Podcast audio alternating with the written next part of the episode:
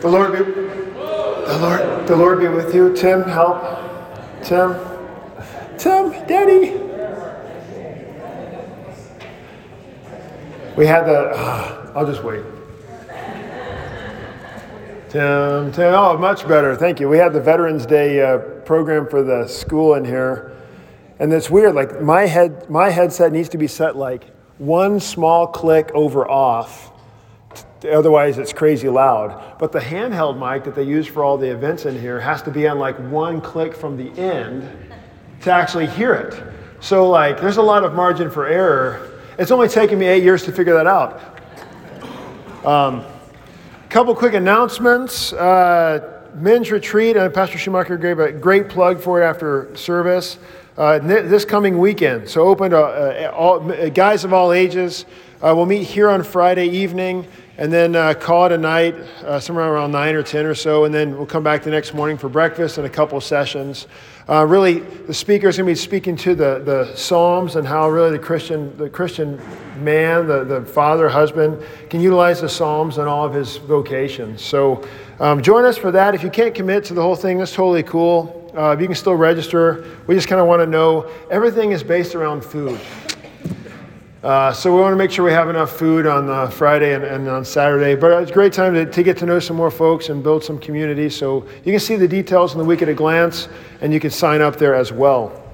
The uh, Thanksgiving Eve, Advent, and Christmas service times are all up on the website. We mentioned that in the week at a glance, so kind of check that out. There's a couple of... Um, The, the time, basically the times are all the same as they've always been, but like this year, Christmas Eve falls on a Sunday. So think about from your from your family Christmas Eve experience, it's also a Sunday, your normal Sunday experience, right? So you're going to church on Sunday morning, but it's also Christmas Eve. We're not going to sing Joy to the World. The problem with the church calendar, I mean, I'm not going to blame two thousand years of church history. They know what they're doing. But the the, the inconvenient timing is that as we get to the end of Advent, so the Advent's kind of approaching the return of Christ or the coming of Christ. Remember how the theme of Advent's always the Lord comes in three ways. He first came in the manger. He continues to come today in the sacraments. He'll come again on the last day. Uh, but so that last Sunday in Advent's like the, the final coming of Jesus on the last day. And that's going to be, that's we're we're celebrating Advent four, which is the readings and the hymns of that day on Christmas Eve. So if you come to Christmas Eve expecting Silent Night, you will be disappointed in the morning. So Christmas Eve morning is Advent four. Christmas Eve, regular Christmas Eve evening is all the all the hits, right? All the regular, expect all the same readings, all the hymns and all that. I just don't want you to be disappointed. Uh, but it, but the people who didn't come to Bible study and didn't hear that spiel, I want them to come on Christmas Eve and be disappointed and learn their lesson. And then they'll come to Bible class. No, maybe it won't work. But do, do, is that clear? Does everybody understand where I'm, what I'm getting at there? So it's still great. It's all great stuff. And really, the, a lot of the Advent hymnody, it's, we, we associate with Christmas anyway. O come, O come, Emmanuel, that kind of stuff. But some of the the last day hymnody is a little bit more of that. Well, in fact, today, Lo, he comes with cloud descending, which is our closing hymn this morning. That's an Advent hymn, the coming of Christ. And there's like this, unfortunately, we, this, the hymns are simply portraying the, the Bible's description of the last day, and those who are outside of Christ aren't happy about being outside of Christ on the last day, and the hymns actually confess that. But you know, you're thinking Santa and stockings, and we're singing last day stuff. But it'd be a great experience to go through. So hop on the hop on the roller coaster of Christmas Eve. Uh, get that on your your calendar. Um, Thanks to our Crafters Paradise. Uh, I haven't heard the numbers on that, but uh, always a great great event held here yesterday, and the youth for raking leaves and all that. Advent tea coming up for the ladies on December second. You can sign up for that already in the narthex. That's growing in its popularity, so it's a cool thing to check out. And sanctuary decorating is on December ninth. My list of announcements keeps getting longer. We have too much cool things going on around here. Um, the... Uh, The kid, the Sunday School Christmas program is going to start rehearsing at the beginning of December. So I'll be in there with the kids, and Pastor Schumacher will be taking over here for the month of December. And then hopefully my goal is to get up to the the actual the suffering of Jesus in the crucifixion, and we'll pick that up in the new year. So at the start of the new year, we'll hit the cross and the resurrection, and then the post-resurrection accounts of Jesus. Uh, picture directory has already started, so um, thanks for those of you who, if you had your pictures taken for the directory. There's a few, uh, a couple more sh- um, days for pictures, and if you haven't signed up yet, uh, Beth can see if there's any cancellations to work you in. Okay, now, any questions on all that? Very good. So it's sorry to take so much time with announcements. The alternative would be that we have nothing cool going on to talk about, and that's kind of boring. So, all right. So last last week, or so last week, we with the celebration of All Saints Day, we talked about the uh, the picture of heaven from Revelation seven. We kind of took a took a break from our our, our continued study of Luke twenty-two. Um, so today we're jumping back into Luke twenty-two, beginning with verse twenty-eight and following. So the handouts are in the back. Uh, also. Um, Beth reminded me today we're installing our new members in the late service. Uh, so our new members who are in here now, could you stand up? Let's welcome our new members. We got a total of, uh, you can sit down, uh, a total of uh, twenty-six actually, with all the kids and the families who, who aren't yet here. And with, and in, in, in like, in anticipation for this, to kind of like, you know, to express our great excitement for the new members, we went through all the trouble to get a Costco cake that says congratulations on it. So doesn't that just say welcome? But it's especially effective when you accidentally, when you forget to take uh, the the cake out of the fridge. So I forgot to I forgot to communicate that today. No, it's my. Uh, so we just pulled the Costco cake out that says congratulations. That's back there. I've been talking it up for a week. So if you didn't get a piece of cake, if there was, if, if there weren't enough carbs back there for you already. Uh, there's there's still plenty of carbs and some cake that says congratulations, but um, but yeah, w- w- welcome to our new members. You've, I'm sure they're all looking familiar to you. They've been coming quite faithfully, so we look forward to having them in our ranks uh, as this body at Bethany for the coming uh, years. All right, who is the greatest is where we left off last time. So Jesus, on the night that he was betrayed, so remember the sun set on Good Friday. So as soon as the sun sets Thursday night, it becomes Good Friday from the Jewish counting of time. So it's Good Friday evening. Jesus institutes the Lord's Supper. He's he's he's he's washing the disciples' feet, and then he's teaching on service and the humility. And then right away, what happens? The disciples start fighting with one another about who's the greatest. And Jesus rolls his eyes. Are you kidding me? We talked about this already, but this we see that we have a lot in common with the disciples. And our thirst for power, or uh, with our with our pride getting in the way, and the disciples too, even on the on, in the in the midst of Jesus teaching on that very thing, they're fighting about who's the greatest. And so Jesus reaches in there and, and teaches how the greatest, verse twenty-six of chapter twenty-two, let the greatest among you become as the youngest, and the leader as one who serves. For who is the greater?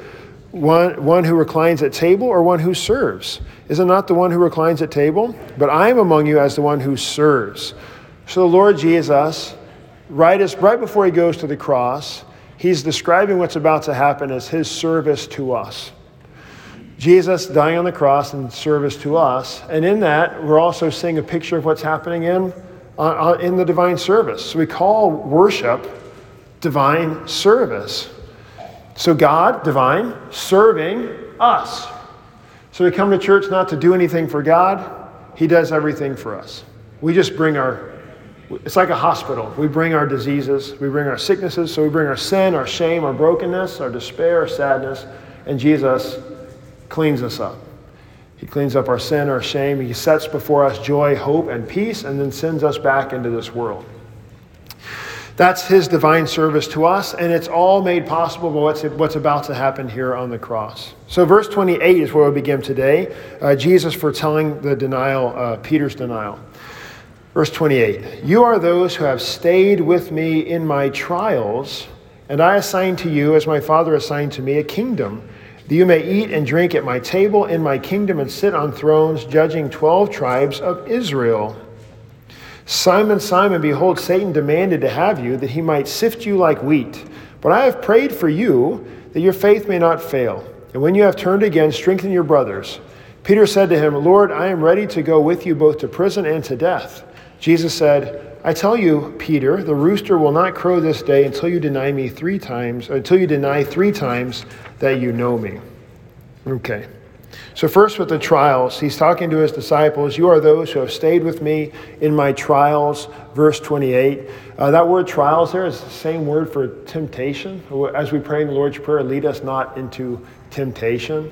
So we're, we're given to see temptation not just as temptation towards sin. That's certainly our experience of temptation. But it's also whenever there's any kind of trial, any kind of suffering, this too is temptation for us.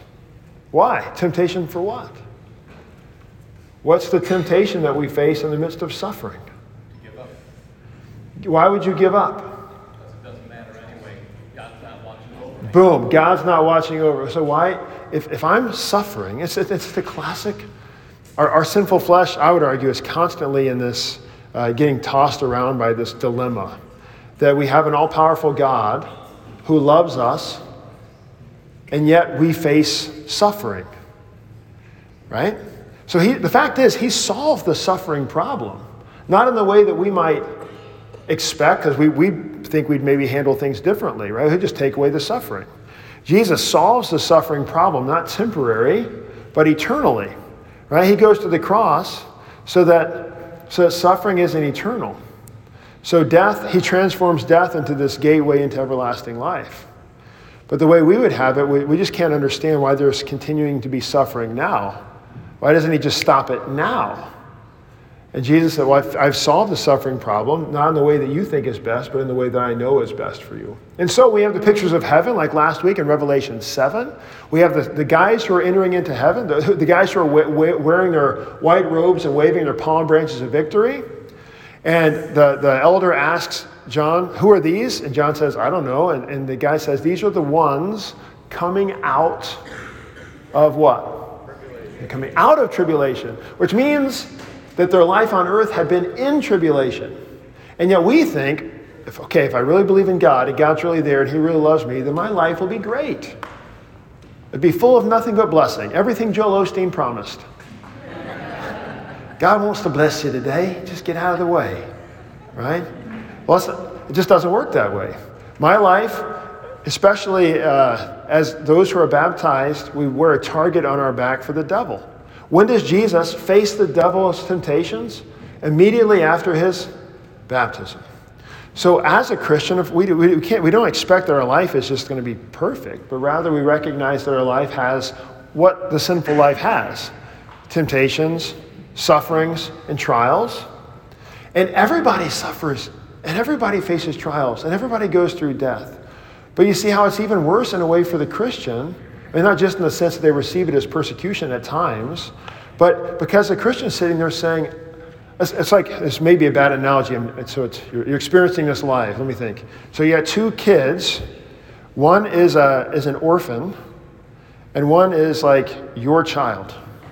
And they're both right there, and they're both like, like in the South, there's these things called fire ants. They don't have them up here, praise the Lord. You know, have you, anyone ever stepped in a fire ant bed? You know what those are? No one stepped in a fire ant bed? There's ants, but they bite you. And like in tandem, they just like all, they, it's, it's terrible. And then, then they just keep biting because they're, by the time they bite you, they're all over your body. And then they send the signal, and then they all start biting you. So you're like trying to get ants. So like every time we go to Mississippi, one of the kids steps in ants, and then you have like total meltdown, right? It's okay. So you've got two kids. They've both stepped in the ant bed, uh, and one is your child, and one is not. They're both going through the suffering at the same time, right? So what what does my child have that the orphan doesn't have? In the midst of that suffering, a, a father. Like, look at, Dad, what? Help. And now the orphan's going to be screaming for help too, and I'm, you know, some of you'd all we'd all do the same thing. We'll scoop in and do the best we can to get the ants off of both of them. But as you're going through the suffering, to know there's somebody there is, who's going to help you, that's, it gives you actually hope. But the problem is, to, the, the where the analogy hits us is that we're all in the ant bed of life, and we actually know we have a Father who we know loves us, and yet the answer the ants are still there. Remember the problem of Moses in the wilderness with the bronze, the snakes in the wilderness?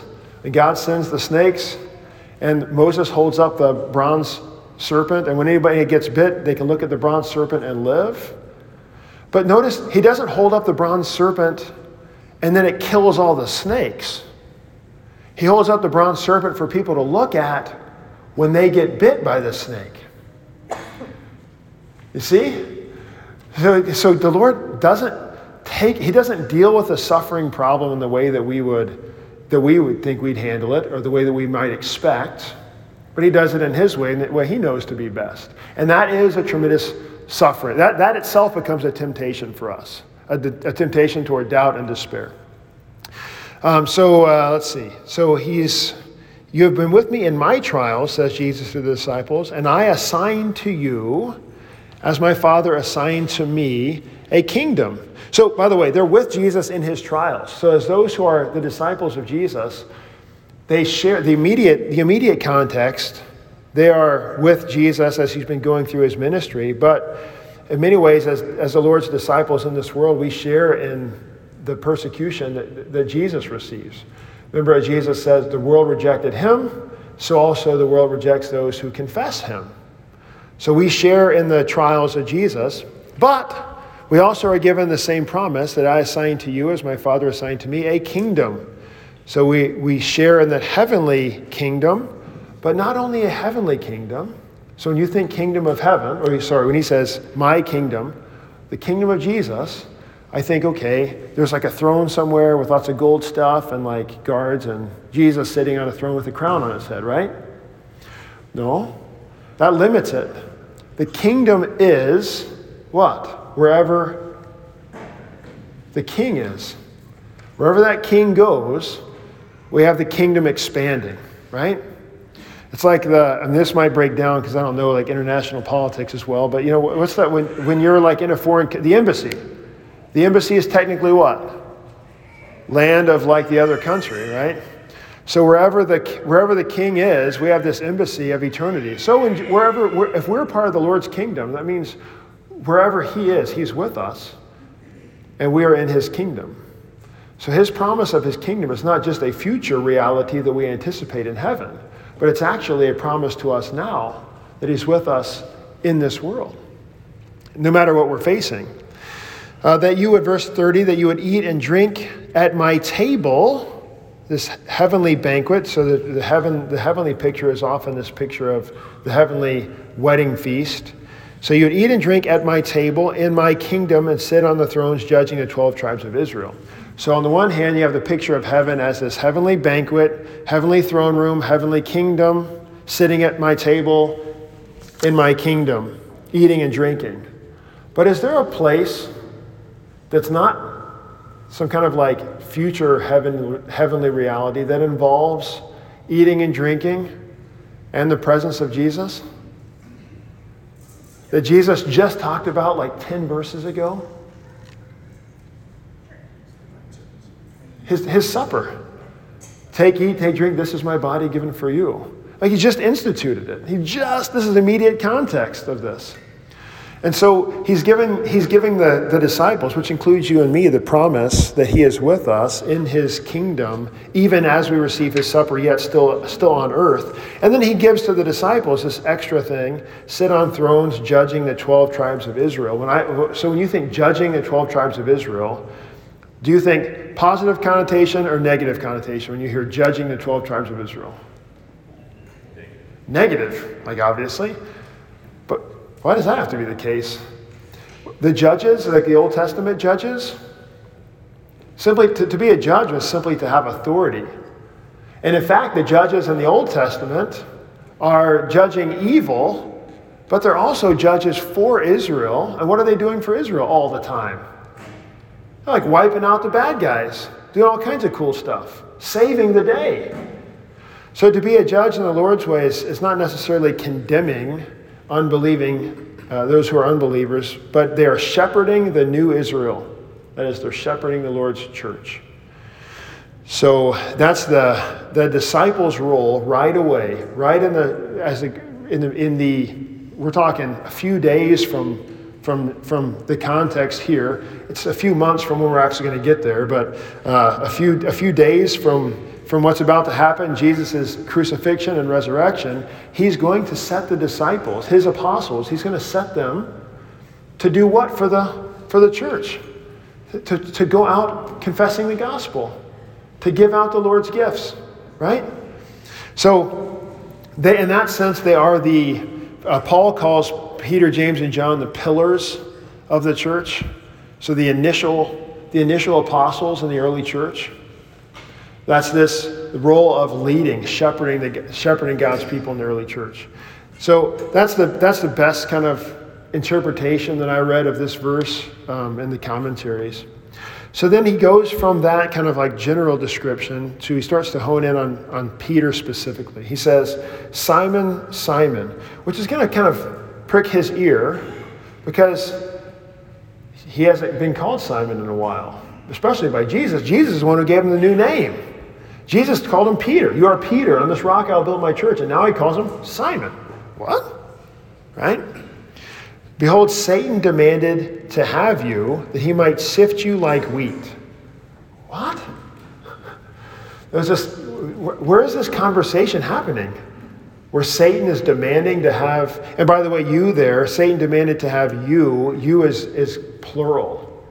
So he's talking, he says Simon, but then he says, so imagine like Simon standing here and then all the disciples were like around him, right? So he's talking to his disciples, but specifically to Peter as well. Satan demanded to have you that he might sift you like wheat. Where has there been a conversation between Satan and God that desires to sift someone? Job. There's going to be a lot of Job connections in this next few verses. So we see this desire of, of the devil to go after the disciples. And then Jesus says, but I have prayed for you, singular. So he's now he's back to just Peter. I have prayed for you that your faith may not fail. I think I have a handout on my question here. Yeah. Or a question on my handout. And when you have turned again, strengthen your brothers. So verse thirty-two on your handout. If Jesus, of all people, so not just a random guy, but if Jesus prayed for Peter's faith not to fail, we know that it didn't. Right? Because who's the one who's who's the one who gives faith? So when Jesus is like praying for something, he's not just praying like that something might happen. The odds, you could say the odds are quite increased when Jesus wants something to occur. Right? So Jesus is praying for Peter's faith not to fail. Then we know that it, this is this is purely Pastor Clemmer's speculation here, so you can disagree with me on this, but I've, I I just thought this was interesting. So you have Jesus praying that Peter's faith would not fail, and yet, what happens with Peter? Like Jesus is about to predict it. What does Peter actually do? He denies him not once, not twice, three times. So when but when Peter is denying Jesus, is his faith gone? No. But what is Peter acting like? He's acting like a sinner. He's scared. He's being he's being overrun by his fear, which is driving him to to say foolish things and do stupid things, which is the Christian experience.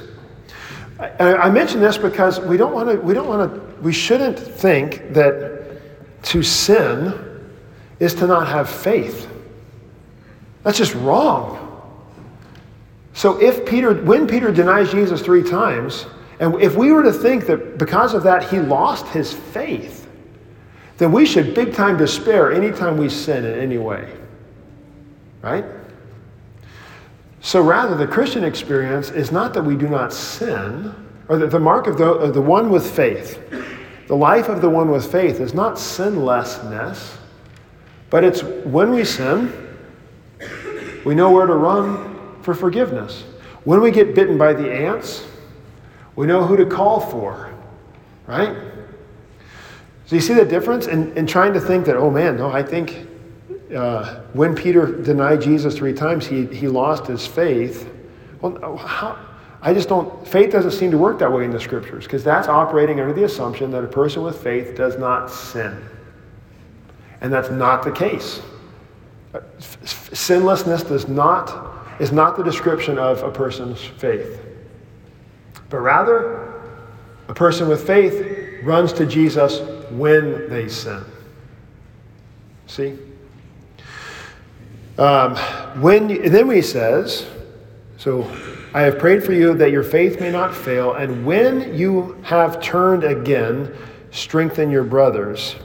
So my handout asks, how does when you have turned again inform our understanding of the relationship between faith and sin? When you have turned again, is that what, what, what does that bring to mind? What word is turned? Repent. It's the same Greek word here. When you have turned again. When you have repented. So metanoia is change of mind. Epistrepho has the same idea of turning body. And this is the epistrepho here, so it's not the same metanoia, but it's often used interchangeably with repentance. Again, repentance, repentance being not, so this is, I'm living my life of sin, and then I'm going to repent and stop sinning. So if you're repenting, if you've repented, then you're not sinning anymore. When, that would mean, if that were what repentance means, then when Jesus comes and says repent, what he's saying is repent. That is, stop living your life in such a way that needs me at all. Because if I can stop sinning, I don't need Jesus. Right? So repentance does not mean to stop sinning, but repentance does mean turning. But it's not turning away from sin, but turning from false idols. So all the false promises that lead us to sin. So behind every one of our sins is some sort of an idol that's promising something that we desire, or something that gives us peace, or we think is going to deliver on joy, right? So it's some, whatever the thing is, we're chasing these false idols, and then the Lord turns us away from the false idols to Him, who has the nail scars in His hands and forgives us. So the Christian, the Christian's re- being repentant is being turned from the, the life of sin, to be sure, but just chasing after these idols, being turned from a false idol to the living and true God, who forgives me. Now, as that turn occurs, I'm also turning away from my sin. But I'm also, I'm still a sinner. And because of that, I tend to turn back. And that's the, the ongoing rhythm in the Christian life. And I turn back to my sin, thinking it's going to deliver, and it doesn't, and God, He repents me, turns me back, right?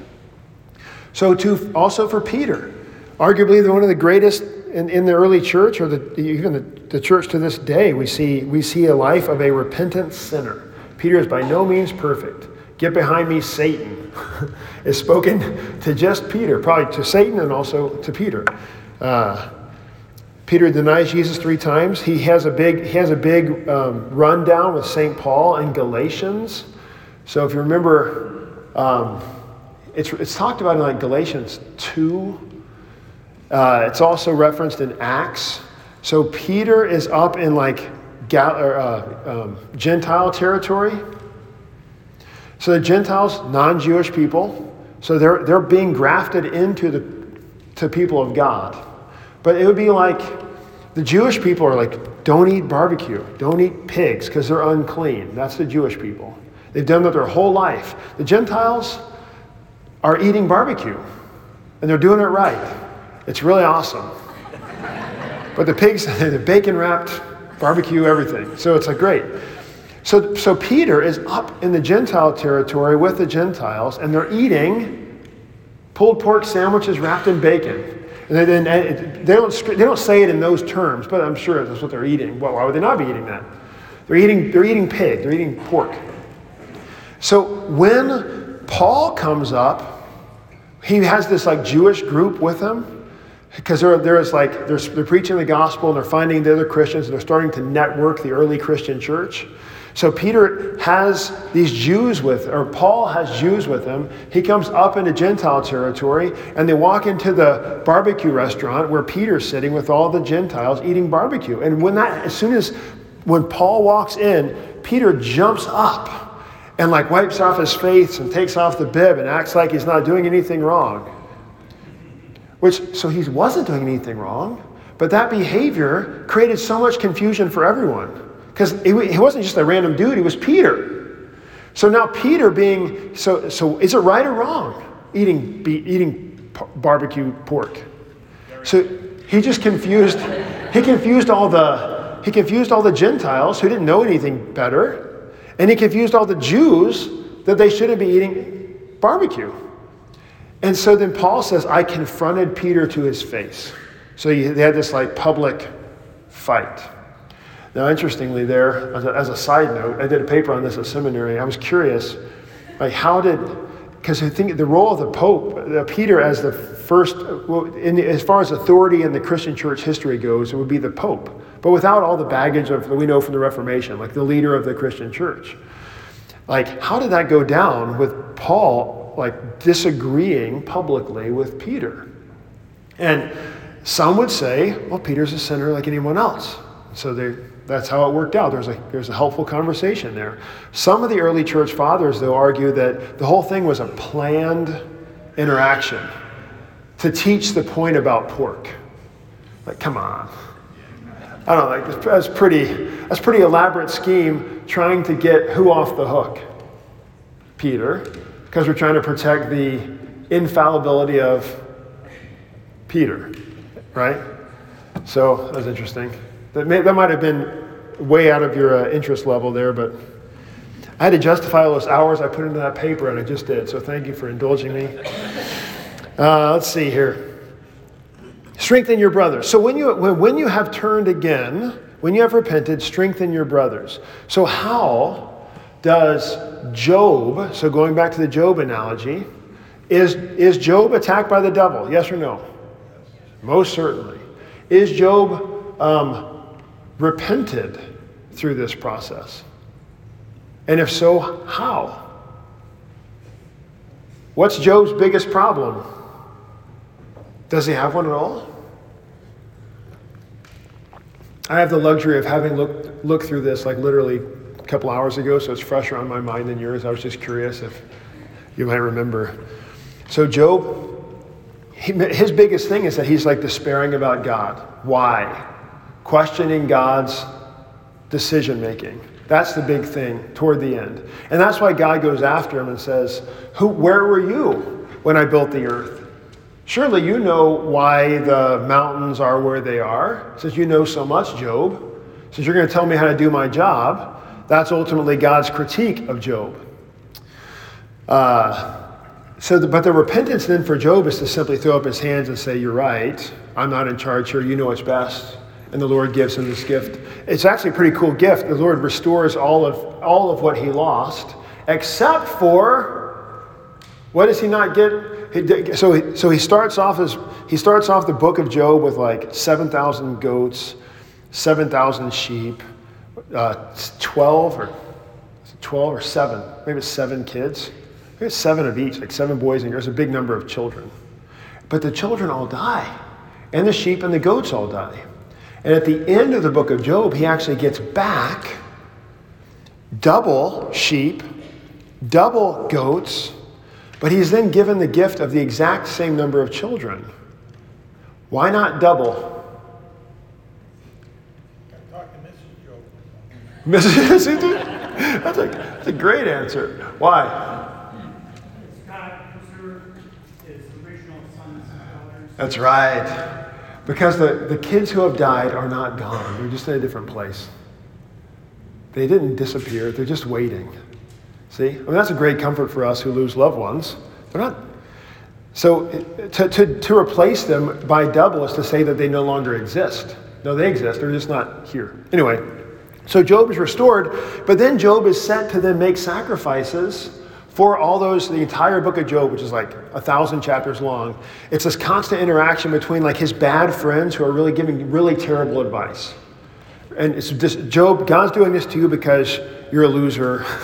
uh, you don't believe God like you should. Maybe you did something wrong. Surely if you were really faithful, God wouldn't be doing this to you. Like really bad advice. And the, God takes Job and he uses Job to, to he, he sacrifices for those bad friends. And he turns those bad friends from their bad, bad understanding to a proper understanding of God's grace and mercy. That is the way in which he restores his friends. So for Peter, when Peter is repented, how does Peter strengthen his brothers? So first, who are his brothers? The other disciples. those guys who are right there, Jesus is talking to them right now about how the devil wants to sift you like wheat. He calls out Peter in front of everybody, right? He's going to go after you. You're going to fall. When you come back, you're going to restore your brother. How does he, how does he strengthen the disciples? When we think about strengthening things and with regard to spiritual stuff, what do we describe as being strengthened? Their abs? Their faith. But last time I checked, people don't strengthen people's faith. Who does? The Holy Spirit. God strengthens faith, right? Faith comes by hearing. It's a gift. How does God strengthen faith? What does he use? His word. Comment, comment. So what is the primary thing that Peter then uses to strengthen his brothers? The proclamation of Jesus from the dead. And that's exactly what we see take place. So right when Jesus, right, right when Peter uh, acknowledges what he's done wrong, he is he is repented by Jesus. Jesus sets him to be a shepherd, and then Peter go, gets after it right off the bat. He goes out tearing through the book of Acts, proclaiming the gospel. And as the gospel is preached, especially like his famous sermon in Acts two, when like three thousand people become Christians in a single sermon, right? That's doing the strengthening. It's God doing the strengthening through the, through the preached gospel. Peter said to him, "Lord, I am ready to go with you both to prison and to death." And Jesus said, you, you're right. I tell you, Peter, so now he's back to Peter. So Peter calling into mind his office. Um, so remember, because when, when Jesus set him to be an apostle, he changes his name from Simon to Peter.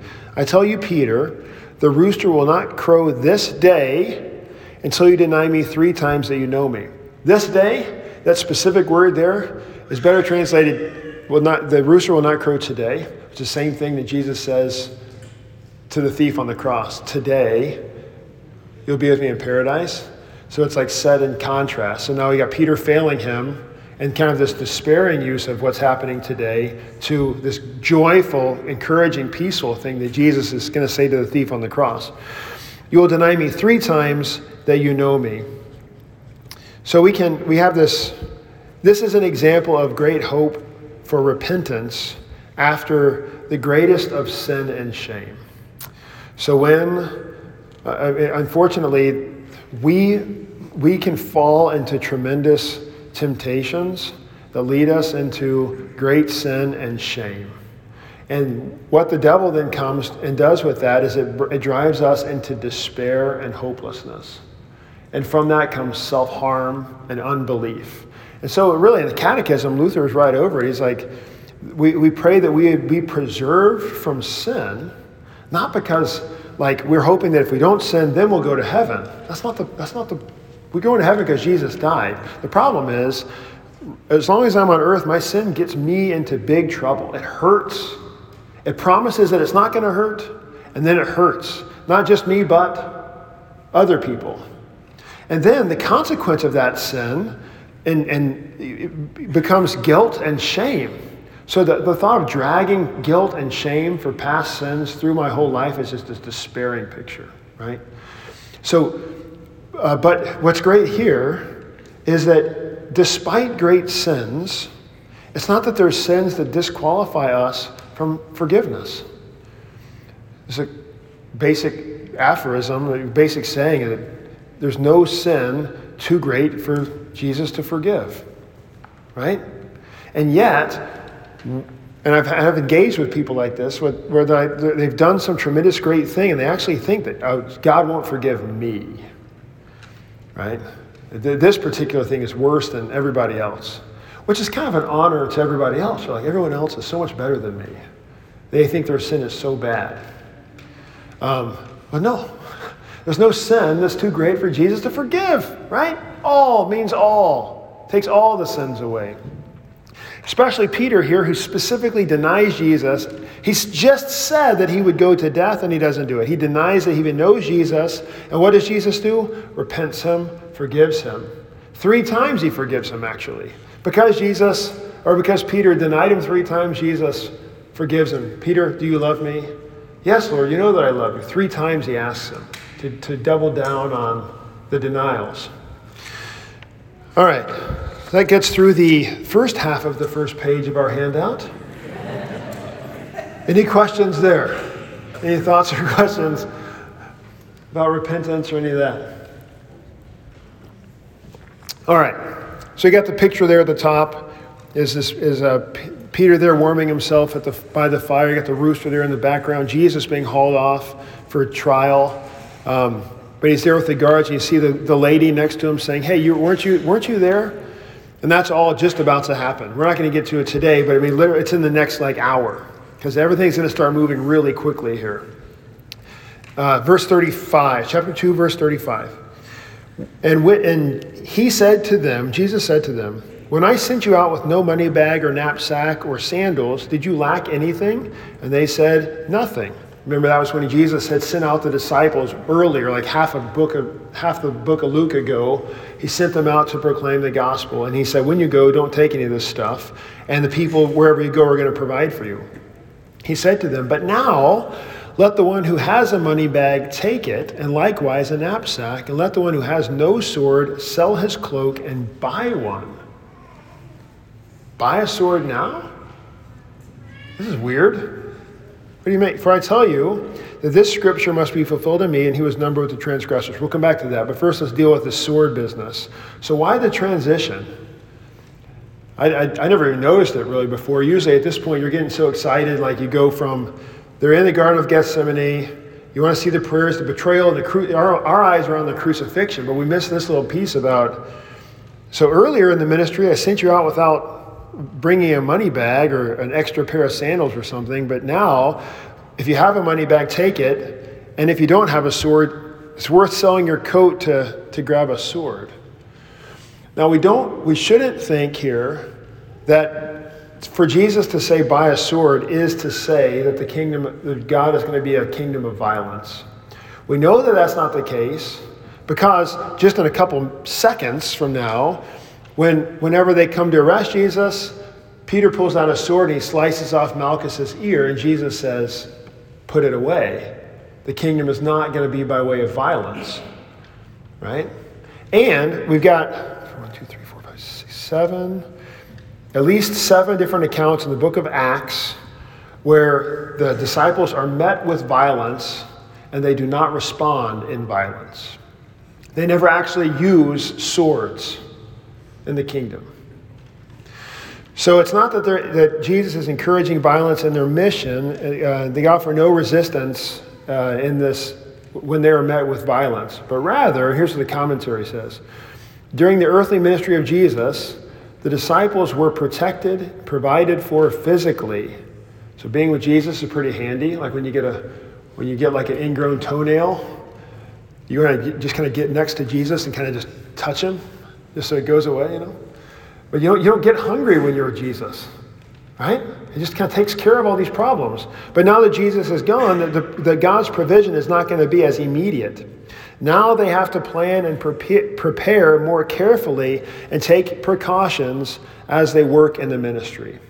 So I thought that was a pretty helpful description of what Jesus is getting at here. Is that the, as you're now going to be set in this world, you're going to have to actually be wise. You have to be savvy. You have to be mindful. You have to plan ahead. You have to know that evil is out there going to go after you, and they do go after them. There's hostility. Both the hostility of Satan and the world is about to be unleashed on them, but they're not to become a kingdom of violence. There's a difference, though, in being a kingdom of violence and still a kingdom that's willing to protect, protect themselves. Protect themselves by way of precautions. Yeah. They're also going to be taking the sword of the Lord, the word of God. Yeah, that's good. I didn't think about that. Yeah. It, the the weapon that the church wields is the word, versus the the weapon that the the the, the, the Lord's government is supposed to wield, the sword. But the church doesn't wield the sword, and yet here Jesus does tell them to buy a sword. Um, But yeah, that's anyway. That's the, the best description that I saw is simply that the church, we have to be, you have to think ahead. And so, in, practically speaking, now two thousand years later, we do, we have, we budget, right? We have to, we have to make sure we have enough stuff to kind of get through the next few months or whatever the thing, whatever the thing is. We have to be mindful that, hey, you know what's not cool? Uh, when these crazy people are coming into churches and shooting people, when they're trying to receive the Lord's gifts. Okay, yeah. When when if I get shot, the Lord's going to call me call me home. That's great. Um, but also, can you can the ushers just maybe keep an eye on the back door and make sure no one comes in with a machine gun? And if they do, you know, let us know. Well, obviously, this is a terrible situation that many churches, unfortunately, have gone through. But that's not to say we open the back doors and say, come on in, fellas, and mow us down. But we can actually take precautions to make sure that our people are kept safe, see? So maybe there's some analogy there as well. For I tell you that this scripture must be fulfilled in me. This is the final prediction of Jesus of his crucifixion before he's crucified. And he was numbered with the transgressors. That's quoted from Isaiah fifty-three twelve. We, we always read it on, on Good Friday, the long list describing the suffering servant being crucified. For what is written about me has its fulfillment. So if there's any, if there's any confusion that Jesus was actually claimed to be the promised Messiah, he just removed all doubt. I mean, I mean, for you and me, for those who would argue that, oh, in the Bible, Jesus never actually claimed to be God. This is it. For because he said, he quotes from Isaiah, and he, and he was numbered with the transgressors. It's talking about the suffering servant, the Messiah. Then he says, what was written about, not the suffering servant, but what was written about me, he, Jesus says.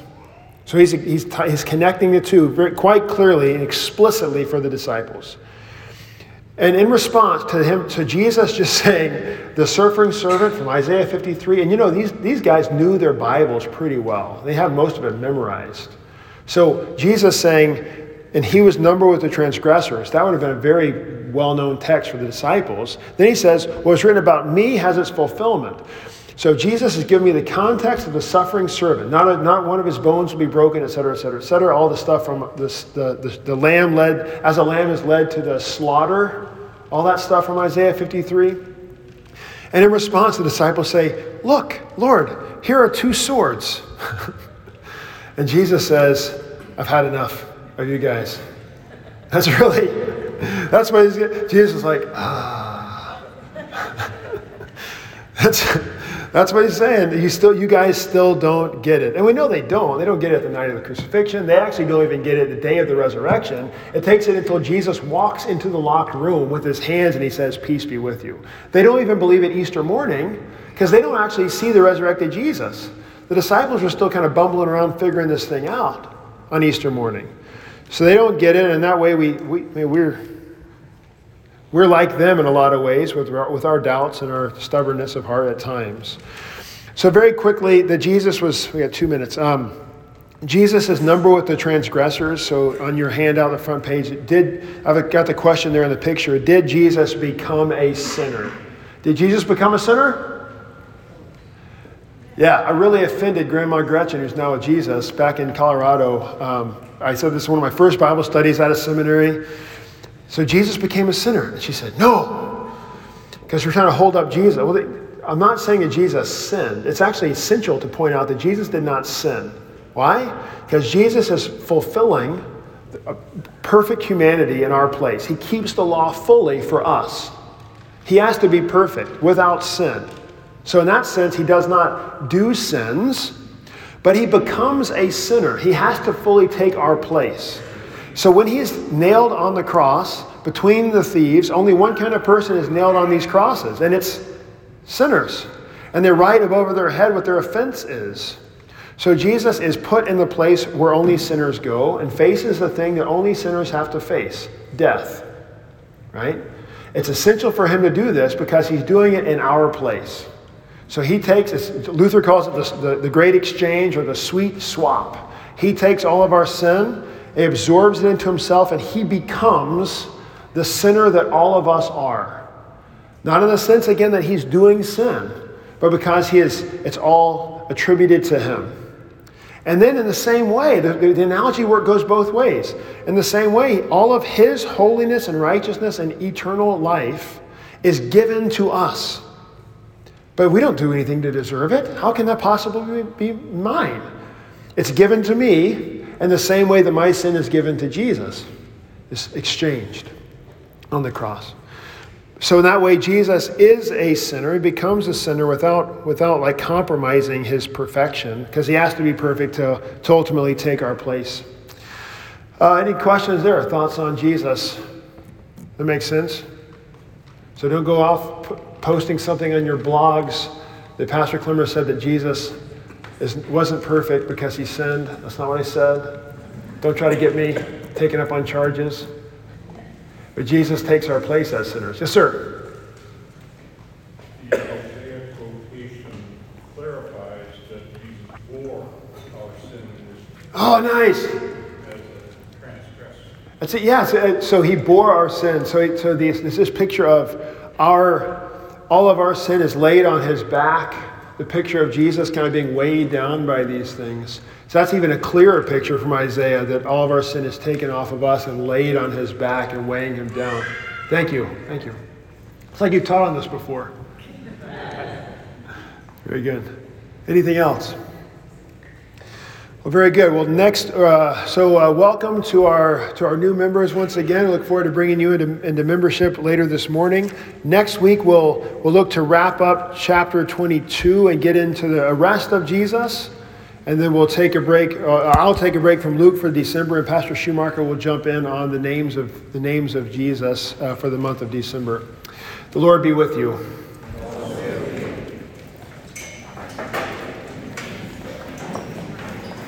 You know what's amazing?